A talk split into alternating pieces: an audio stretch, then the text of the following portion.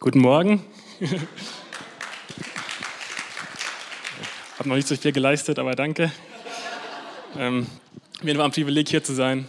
Ähm, ich bin ein bisschen nervös, aber ich weiß, dass alle, die schon länger hier in der Oase sind, wahrscheinlich einfach froh sind, mich hier zu sehen und jetzt schon begeistert sind. Deswegen ist nicht so viel Druck hier. Ähm, und damit komme ich auch zum Titel meiner Predigt, eins der Grundprinzipien von Olympia. Dabei sein ist alles. Genau, ich will einfach direkt mit der Bibel anfangen. Ich glaube, da kann man nicht so viel mit falsch machen. Ähm, wir fangen in Genesis 22 an. Ähm, das ist, ich finde, eine leicht verstörende Geschichte zwischen einem Vater und einem Sohn. Es geht hier um Abraham und Isaak. Und die Geschichte lässt mich zumindest fragen, ist das der gleiche liebende, barmherzige Gott äh, des Neuen Testaments, wenn ich sie zum ersten Mal lese? Und ich weiß nicht, ob es euch auch manchmal so geht, aber vom Alten Testament fragt man sich, ist das echt der gleiche Gott? So, wir fangen einfach mal an und ich will euch da mitnehmen. Ähm, Genesis 22, Vers 2 fangen wir an. Ich habe ein paar Verse rausgekürzt, um es knapp zu halten. Und da sprach, nimm deinen Sohn, deinen einzigen, den du lieb hast, den Isaak, und ziehe hin in das Land Moria und opfere ihn dort als Brandopfer auf einem Berg, den ich dir nennen werde. Also Gott fragt von Abraham seinen einzigen Sohn, und er betont es noch, deinen einzigen Sohn, den du lieb hast, zieh mit ihm äh, ins Land Moria und opfer ihn. Dann geht es weiter, er spaltet Holz, also Abraham spaltet Holz zum Brandopfer und macht sich auf und ging an den Ort, den Gott ihn genannt hatte. Am dritten Tag erhob Abraham seine Augen und sah den Ort von fern. Dann überspringe ich wieder einen Vers. Und Abraham nahm das Holz zum Brandopfer und legte es auf seinen Sohn Isaak. Und in seine Hand nahm er das Feuer und das Messer und sie gingen beide miteinander. Und dann war der, äh, der Isaak ein schlauer Bursch und er merkt, ey, irgendwas fehlt hier. Äh, wo ist denn das Opfer? Und dann, sagte, äh, dann sprach Isaac zu seinem Vater Abraham und sagte, mein Vater. Und er sprach, hier bin ich, mein Sohn. Und er sagte, siehe, das Feuer und das Holz, wo aber ist das Schaf zum Landopfer? Und dann sagt Abraham, Gott wird das Schaf zum Landopfer ausersehen, mein Sohn. Und sie gingen beide miteinander. Und sie kamen an den Ort, den Gott ihn genannt hatte. Und Abraham baute dort den Altar und schichtete das Holz auf. Dann band er seinen Sohn Isaak, legte ihn auf den Altar oben auf das Holz und Abraham streckte seine Hand aus und nahm das Messer, um seinen Sohn zu schlachten. So. Sehr schöne Stelle, oder? Ihr könnt euch das vorstellen, die Situation, ist, wie komisch das ist, wie absurd das eigentlich ist. Und oft ist Abraham für uns dieser krasse Glaubensheld, ein super Vorbild. Ey, aber jeder Vater, wenn er sowas liest, wird auch sagen, das ist doch verrückt, oder? Kurz für den Kontext, Abraham war 100 Jahre alt, als er Isaac bekommen hat. Das war ein Wunder. Sarah, seine Frau, war 90 Jahre alt. Und Gott hat versprochen, dass durch Isaak Abraham ein Vater von vielen Nationen werden soll. Und jetzt plötzlich sagt Gott, äh, Meinung geändert, opfer mal deinen Sohn bitte. Ey, dass Gott die Nerven hat, sowas zu fragen, ist doch krass. Ey. Genau, als Elternteil müssen wir doch komplett sauer sein auf Abraham. Also jeder, der seinen Sohn liebt oder seine Kinder liebt, ich darf sagen, was macht der Typ da? Und wenn einer von euch heutzutage zu mir kommen würde, in der heutigen Zeit, und sagen, ey Tim, ich weiß nicht, wieso ihr zu mir kommen würdet, aber wenn ihr zu mir kommen würdet und sagen, Tim, äh, ich habe von Gott gehört, ich soll mein Kind töten. Wir sagen, bleib mal genau hier. Ich rufe kurz die Polizei und schalte das Jugendamt ein. Äh, ich würde nicht sagen, oh, was sei mein Gottes, du gehst im Glauben voran. Ähm, Und versteht mich nicht falsch, Abraham ist ein Glaubensheld. Abraham ist ein Glaubensheld. Das ist vorbildlich. Aber ich muss sagen, ich würde das wahrscheinlich nicht schaffen. Ich würde nicht auf den, wenn das der Standard ist, den die Bibel setzt, dann schaffe ich das nicht. Und ich glaube, auch versuchen wir die Bibel zu verstehen, indem wir auf Leistung schauen. Und das kann entmutigend sein. Wir, wir interpretieren die Geschichten und orientieren uns an die Leistungen, die die Leute gemacht haben. Wir singen hier doch immer wieder das Lied, ich reich nicht aus, nicht ohne dich, begegne du mir neu. Und es heißt, ich reich nicht aus ohne dich. Und im Christentum geht es nicht um Leistung, es geht um Beziehung. Ich reich eh nicht aus, aber mit dir reiche ich aus. Ja, und lass uns doch einfach mal die Geschichte in dem Blickwinkel ähm, nochmal durchlesen. Weil Jesus sagt, die Schriften sprechen von mir. Jesus sagt, ihr sucht in den Schriften, aber ihr kommt nicht zu mir. Und im Königreich geht es immer nur um Jesus. Also lass doch die Geschichte mal in den Blickwinkel sehen, dass es nicht, dass es nicht um Leistung geht, sondern um Jesus. Also lass uns nochmal zu Genesis 22 lesen, ich fasse es zusammen. Isaac wurde auf übernatürliche Art und Weise geboren von Sarah, einer 90 Jahre alten Frau. Wie wurde Jesus geboren? Auf eine übernatürliche Art und Weise von Maria, einer 16 Jahre alten Jungfrau. Isaac war der einzige geliebte Sohn. Jesus war der einzige geliebte Sohn. Johannes 13, Vers 16, äh 3, Vers 16. Isaac überlässt sich demütig dem Bild seines Vaters. Jesus überlässt sich demütig dem Willen seines Vaters. Isaac begibt sich auf eine drei Tage lange Reise. Jesus ist, hat sich auf eine drei Tage lange Reise ins Totenreich begeben, um dann den Tod für immer zu besiegen. Isaac trägt das Holz, mit dem er geopfert wurde, den Berg hoch, wo er geopfert werden soll.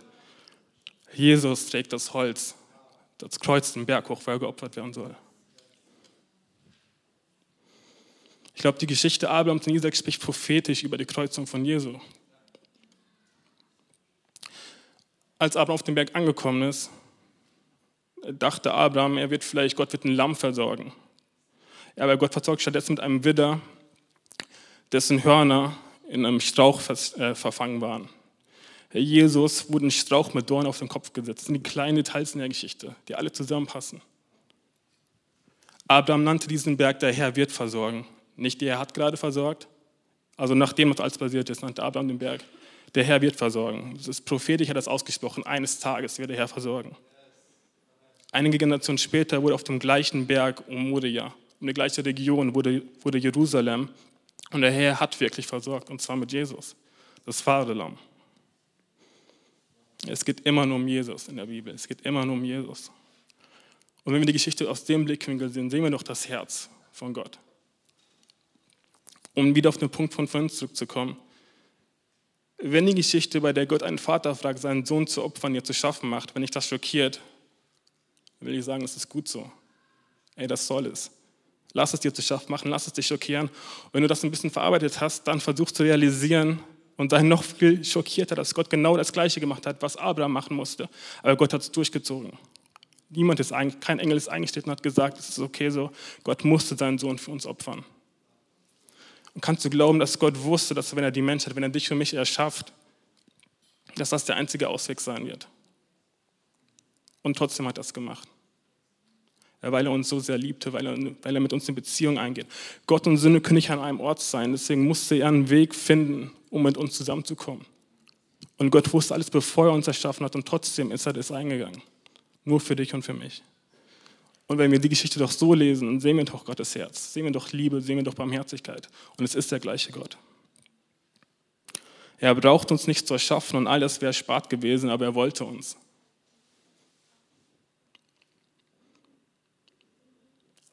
Und kannst du glauben, dass wegen eines Opfers, was Jesus für uns gemacht hat, wir ein Leben in Fülle und in Freiheit im Hier und Jetzt genießen können? Jesus ist so weit gegangen, hat so viel gemacht, damit wir nichts mehr leisten müssen. Ich glaube, das müssen wir manchmal einfach realisieren, weil wir hören es immer wieder. Und die Predigt an sich sind auch nur Basics, aber man muss es immer wieder hören, immer wieder verstehen. Wir müssen nichts mehr leisten, wir müssen es nur noch akzeptieren. Alles wird schon gemacht. Ja, der christlichen ähm, oder in der Kirche kommen trotzdem immer wieder so Fragen auf wie, ey Pastor, ähm, wie viel Zehnten muss ich jetzt eigentlich geben? So, mehr oder weniger brutto oder netto jetzt eigentlich? Oder zählen die Spenden da dazu? Und, oder ey Pastor, wie weit darf ich mit meiner Freundin, mit meinem Freund gehen? So, wo ist die Grenze? Kannst du mir das sagen? Und dann gehe ich genau bis zur Grenze, bloß nicht drüber. Aber ich reize es komplett aus. Und wenn wir, wenn wir so denken, dann haben wir doch gleich wieder dieses Leistungsprinzip von vorhin. Ja, und darum geht es doch nicht. Die Fragen sind logisch, aber die Essenz der Fragen ist doch religiös dann geht es nicht mehr um das Aktive, um das Leistungsprinzip, was muss ich machen. Äh, dann geht es darum und nicht mehr darum, ich lasse Jesus in mir machen, ich lasse Jesus mich verändern.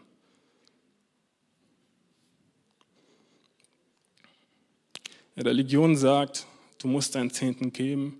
Jesus lädt uns ein, einen Lebensstil der Großzügigkeit zu leben. Und wer weiß, das bedeutet viel mehr, als nur deinen Zehnten zu geben. Religion sagt, töte nicht. Jesus sagt, ja, mach das nicht. Aber was ich noch viel mehr will, ist dein Herz. Was ich noch viel mehr will, ist dein Herz verändern, dein Herz ergreifen.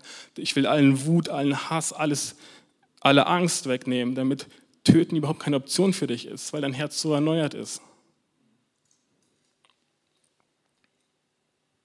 Ich glaube, die Welt sehnt sich nach Christen, die in Freiheit leben. Die Welt sehnt sich nach Christen, Freiheit leben, weil Jesus sie begegnet ist. Nach Christen, die mit Jesus laufen. Christen, deren Mittelpunkt keine Gesetze, sondern eine Person ist. Und dann stellt sich doch die Frage, wieso sieht es oft so aus, wir leben hier in einem christlichen Land, einem christlich geprägten Land. Wieso sieht es dann trotzdem so aus, als ob nicht viele Leute in dieser Freiheit laufen? Und ich bin hier kein Pessimist, sondern das sagt Jesus in Matthäus 7, Vers 14. Aber das Tor, das zum ewigen Leben führt, äh, das zum Leben führt, ist eng und der Weg dorthin schmal, deshalb finden die nur wenige. Und wenn ich das lese, bin ich als allererstes wieder intuitiv entmutigt. Das Tor, das zum Leben führt, ist eng. Das heißt, ich muss, es ist schwer dahin zu kommen, ich muss wieder Sachen leisten. Muss, aber das ist wieder das ist die gleiche Denkweise. Lass uns doch nicht über Leistung denken, sondern lass uns über Jesus denken. Das Tor, das zum Leben führt, ist Jesus. Deswegen ist es eng, weil es nur eine Option ist. Es gibt nicht viele Möglichkeiten, es gibt nur eine. Jesus ist der Weg, die Wahrheit und das Leben. Sehr gut. Jetzt sind keine Prinzipien, keine Regeln, die uns von dieser Welt unterscheiden. Wir leben im christlichen Land, ja viele haben die gleichen Prinzipien, die gleichen, die gleichen Regeln. Wir dürfen nicht töten. Ich glaube, jeder findet Nächstenliebe gut, oder? Aber es ist, ist die Person Jesus, die uns unterscheidet von der Welt. Es gibt christliche Parteien, die nicht wirklich christlich sind oder die haben christliche Werte, aber die haben keinen Jesus. Sind wir Menschen, die von christlichen Werten geprägt sind oder sind wir Christen, die von Jesus geprägt sind?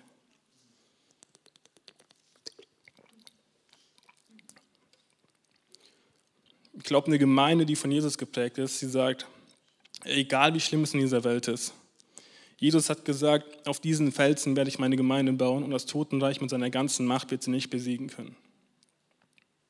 Ja, das hat Jesus gesagt.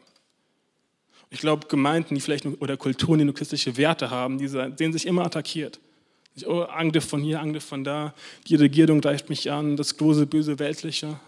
Ja, aber wenn wir, wenn wir von Jesus geprägt sind, dann wissen wir, die Gemeinde das Totenreich mit seiner ganzen Macht wir die Gemeinde nicht besiegen können. Da sind wir doch fest in unserem Glauben. Wir haben doch keine Angst, attackiert zu werden. Die Christen, die von Jesus geprägt sind, die haben alles zu geben und nichts zu verlieren. Die leben, wir haben gerade eben geredet über die Großzügigkeit. Die haben diesen Lebensstil. Ich glaube, Menschen oder Kulturen, die nur christliche Werte haben, die haben Angst, alles zu verlieren. Die sind angetrieben von der Angst, alles zu verlieren. Menschen oder Kulturen mit christlichen Werten, die verlangen, gehört zu werden, die wollen unbedingt etwas gewinnen, die wollen unbedingt etwas erreichen. Viele Gemeinden fangen vielleicht mit Jesus im Mittelpunkt an, aber in der Zeit driftet das oder treibt das immer ein bisschen weiter nach außen. Dann geht es mehr um Zahlen, es geht um, wie alles aussieht, es geht um die Musik, es geht um, es geht um die Emotionalität bei der Predigt, es geht, geht nicht wirklich um Jesus. Ich glaube, Christen oder eine Gemeinde, die von Jesus geprägt ist, die hat alle Bestätigungen, die sie braucht. Die braucht keine Zahlen, die braucht keine Emotionalität, die spielen ein komplett anderes Spiel. Seid ihr noch da? Okay. okay. Menschen der Kulturen mit christlichen Werten fragen immer, kannst du glauben, was gerade passiert in der Welt? Kannst du das glauben? Kannst du das glauben? Ich komme gar nicht mehr klar. Kannst du das glauben? Ich glaube, Christen, die von Jesus geprägt sind, die sagen, kannst du glauben, dass wir das gerade tun dürfen? Kannst du glauben, dass wir das Privileg haben, im Jahr 2021 zu leben? Kannst du glauben, dass Gott uns ausgewählt hat, um in diesem Jahr zu leben? Kannst du glauben, dass Gott, dass Gott uns ausgewählt hat, um in diesem Jahr, in 2021, Hoffnung für Leute zu sein?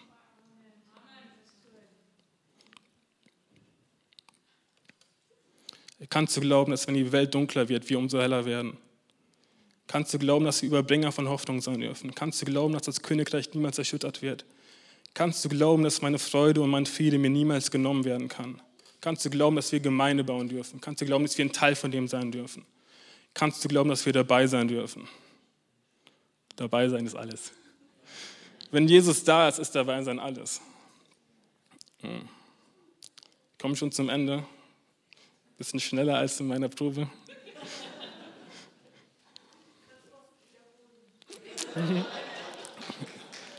Wenn Jesus da ist, ist dabei sein alles. Genau. Ich habe noch eine Geschichte in Matthäus 19. Ähm, ich fasse sie nur kurz zusammen. Da geht es um einen jungen, reichen Mann und der will wissen, wie man das ewige Leben bekommt. Und der Mann erinnert mich so ein paar Freunde von mir, das sind so Leute, die gucken sich gerne so YouTube-Videos an von irgendwelchen Wirtschaftsleuten, von irgendwelchen richtig fitten Leuten oder so, die, die gucken sich dann an und dann zehn Schritte, wie du selbstbewusster auftreten kannst, zehn Schritte, wie du das machen kannst, fünf Schritte zum Erfolg, investieren in diese Kryptowährung und du wirst reich werden. Und ich glaube, dieser Mann ist ungefähr so ähnlich und er kommt zu Jesus und fragt, ey, was sind die Schritte, um das ewige Leben zu bekommen? Und Jesus sagt dann, du musst das und das und das machen. Zusammengefasst, halte dich an die Gebote. Der reiche Mann sagt, ja, das mache ich alles schon. Und Jesus fällt dabei aber etwas auf, und zwar, dieser reiche Mann nennt Jesus guter Lehrer. Und irgendwie stört das Jesus. Und Jesus sagt, wieso nennst du mich gut? Nur Gott ist gut. Und wer von euch glaubt, dass Jesus auch gut ist? Ja. Also was will Jesus damit sagen? Ja, Jesus ist doch gut. Aber ich glaube, Jesus hat dir nicht gesagt, dass er nicht gut ist. Ich glaube, Jesus hat gesagt, oder wollte dem reichen Mann erzählen, wenn du mich gut nennst, musst du realisieren, dass ich Gott bin. Weil der, der reiche Mann hat in Jesus nur einen Coach gesehen, nur einen Lebensguru wie diese YouTube-Leute oder so, nur, nur einen Trainer, der ihm hilft, um die nächsten Schritte zu erreichen. Aber er hat nicht verstanden, dass Jesus Gott ist. Also wenn du mich gut nennst, musst du realisieren, dass ich Gott bin. Wieso nennst du mich gut? Und dann sagte zu ihm, ja, verkauf deine Sachen und folge mir nach. Und das kann er nicht. Aber ich glaube, wenn er realisiert hätte, dass, dass Jesus Gott ist, dann hätte er es gemacht. Ich glaube, wenn Jesus heute hier wäre und dir in die Augen schauen würde, also physikalisch hier wäre, und dir in die Augen schauen würde und nicht sagen würde, folge mir nach, wie viele würden sagen nein? Wenn wir realisieren, dass Jesus Gott ist, ist unsere Herzenshaltung noch ganz anders. Und solange wir Jesus nur als Coach sehen, ist, was er sagt, verhandelbar. Wenn wir Jesus als Gott sehen, dann wenn er sagt, folge mir nach, dann, dann können wir nicht anders, als das auch zu tun. Ja, und auch wenn Jesus nicht physikalisch hier ist, ich glaube, er ist trotzdem real und er fragt uns, ihm nachzufolgen. Also Kirche dreht sich um Jesus. Kirche ist nicht für uns Leute. Kirche ist um Jesus. Kirche besteht aus Leuten für Jesus. Also wenn dir das Lied nicht gefällt, wenn dir die Predigt nicht gefällt oder so, Kirche ist nicht für dich in erster Linie. Wir können so viel auftanken, das ist ein schöner Nebeneffekt, aber Kirche ist in erster Linie für Jesus. Die Bibel geht nicht um die Bibel, die Bibel geht um Jesus. Jesus sagt, die Stiften sprechen von mir aus. Lass alles, was wir lesen, durch diesen Filter Jesus lesen. Jesus ist mehr als ein Coach. Und wenn Jesus da ist, gibt es kein Leistungsprinzip mehr. Und wenn Jesus da ist, ist dabei sein alles. Lass einmal kurz alle die Augen schließen. Ich möchte zum Abschluss kommen.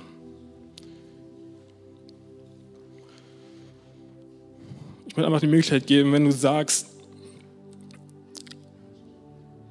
ich habe heute zum ersten Mal von diesem Jesus gehört oder ich habe heute erst realisiert, ich, ich muss nicht mehr leisten und ich möchte das, was Jesus für mich getan hat, annehmen. Ich möchte das, was Jesus für mich getan hat, annehmen, dann ich möchte einfach heute die Möglichkeit dazu geben. Hey, du musst nichts mehr tun, du musst es nur annehmen. Er hat alles für dich getan. Er hat alles für dich bereits getan.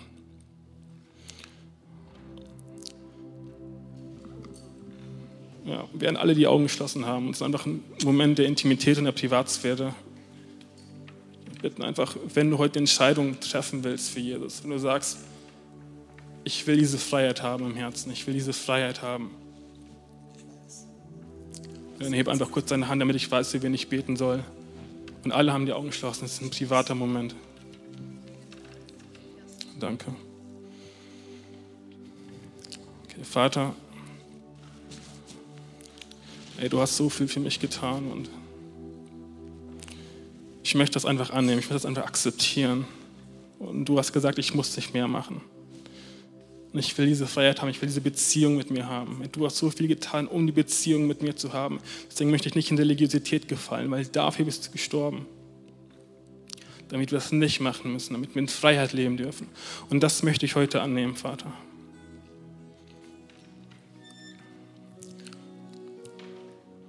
Das möchte ich heute annehmen. Ich möchte mein Leben mit dir verbringen, ich möchte mit dir gehen.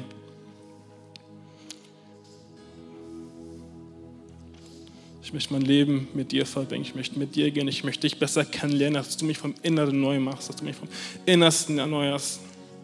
Dass Religiosität keine Option ist, dass ich nicht irgendwelchen Gesetzen nachlaufen muss, sondern weil ich dich kenne, weiß ich, was zu tun ist. Wenn ich dich kenne, werde ich dir ähnlicher. Vater, ich möchte dir mein Leben heute Morgen geben. In Jesus Namen. Amen.